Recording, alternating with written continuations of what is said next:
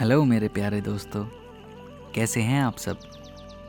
आशा करते हैं आप सब अच्छे स्वास्थ्य में हैं और अपना ध्यान रख रहे हैं। आज ऊर्जा में एकाग्रता। वास्तव में ध्यान मन की लहरों को शांत करना है, अर्थात मन को विचारों से खाली करना है। और यह ध्यान मन की एकाग्रता से प्रारंभ होता है। प्राय हम अपने कार्यों के प्रति एकाग्र नहीं होते हैं। हम स्नान कर रहे होते हैं तो भोजन या फिर अन्य विषयों के बारे में सोचते हैं। जब भोजन कर रहे होते हैं, तब हमारे भीतर अन्य दूसरे विचार आते रहते हैं। कहने का मतलब है कि हम एक कार्य करते होते हैं, परंतु सोचते हैं अन्य कार्यों के प्रति। इससे मन की एकाग्रता क्षीण होती है।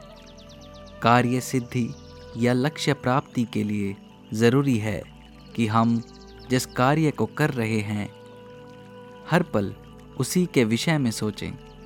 धीरे धीरे हम इसके अभ्यस्त हो जाएँगे। फिर हम बड़ी आसानी से अपने आत्मा के भीतर प्रवेश कर सकेंगे। सुखपूर्वक किसी भी आसन पर बैठकर किसी भी चीज़ या बिंदु पर ध्यान लगाने का अभ्यास कर सकते हैं।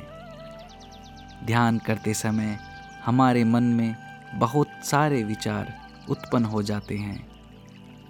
उन विचारों को हमें दबाना या रोकना नहीं चाहिए।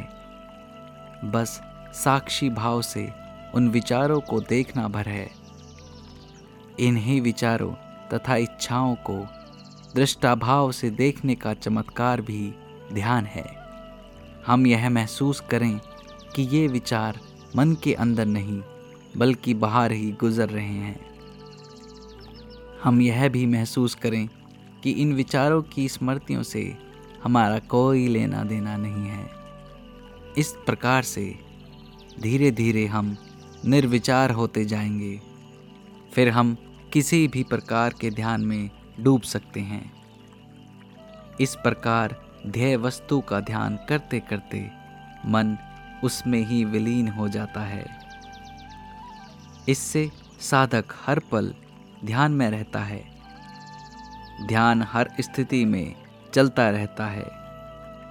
यह अमन की अवस्था ही ध्यान है। ऐसा करने पर साधक अपने आत्मा में परमात्मा के दर्शन करता है। इससे साधक को महसूस होने लगता है कि भगवान हर पल उसके साथ है। ऐसा करने पर साधक के मन से कृतापन का भाव समाप्त हो जाता है।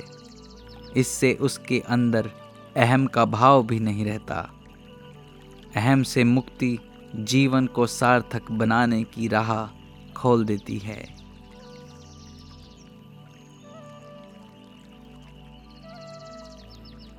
अवध विहारी शुक्ल अपना ध्यान रखिए। धन्यवाद।